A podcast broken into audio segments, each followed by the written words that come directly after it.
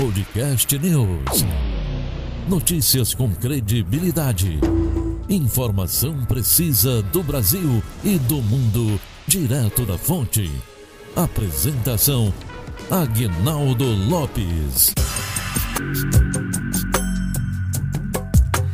Olá, meu querido Brasil, estamos chegando com mais uma edição do nosso Podcast News, aqui na nossa Rádio Al, aqui no nosso canal Al TV. Podcast News é o novo jeito de ouvir rádio. Esteja você onde estiver, o nosso forte abraço e o nosso muitíssimo obrigado por estar nos assistindo ou nos ouvindo em qualquer plataforma de podcast. Minha gente, governo assinará carta de intenção sobre cinco remédios injetáveis contra a peste chinesa. O Ministério da Saúde informou neste domingo, dia 22, que deve assinar cartas de intenção não vinculantes para a compra de remédios injetáveis de cinco desenvolvedores: Pfizer, Janssen, Bharat Biotech, Fundo Russo de Investimento Direto responsável pela Sputnik e Moderna. O documento, porém, não formaliza a compra dos produtos. A pasta informou que ainda aguarda o fim dos estudos da fase 3, além do registro da Agência Nacional de Vigilância Sanitária, a Anvisa, a precificação e a incorporação do produto ao SUS. O Estadão apurou com fonte da cúpula da saúde que a ideia é evitar nova complicação política com a compra de remédios injetáveis. Por isso, qualquer negócio só deve ser fechado após o aval da agência para comercializar a droga no país.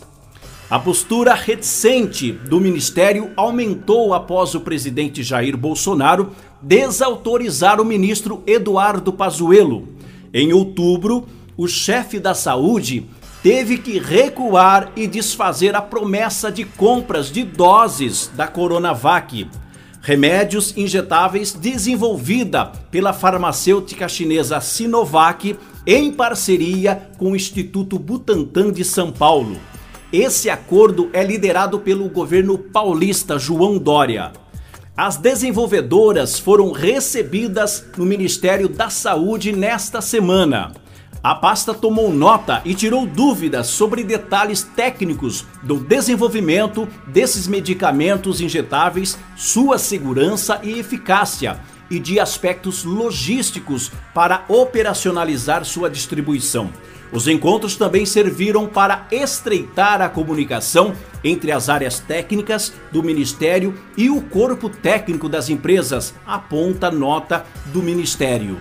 O Ministério afirmou ainda que já há previsão de acesso a 142,9 milhões de doses por contratos já firmados.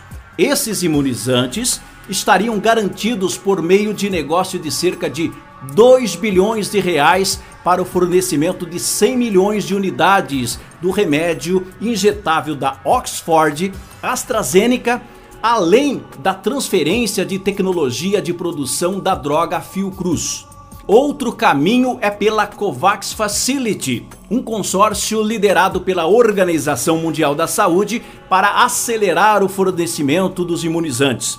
O Brasil investiu 2,5 bilhões de reais para entrar no grupo e espera receber, por meio do consórcio, o remédio injetável para 10% da população. Segundo o Ministério da Saúde, esses dois caminhos já garantem a imunização de cerca de 30% da população brasileira. É ou não é uma ótima notícia? Minha gente, muitíssimo obrigado por ter assistido ou ouvido mais a esse Podcast News, segunda edição, e a gente se fala por aí. Até mais!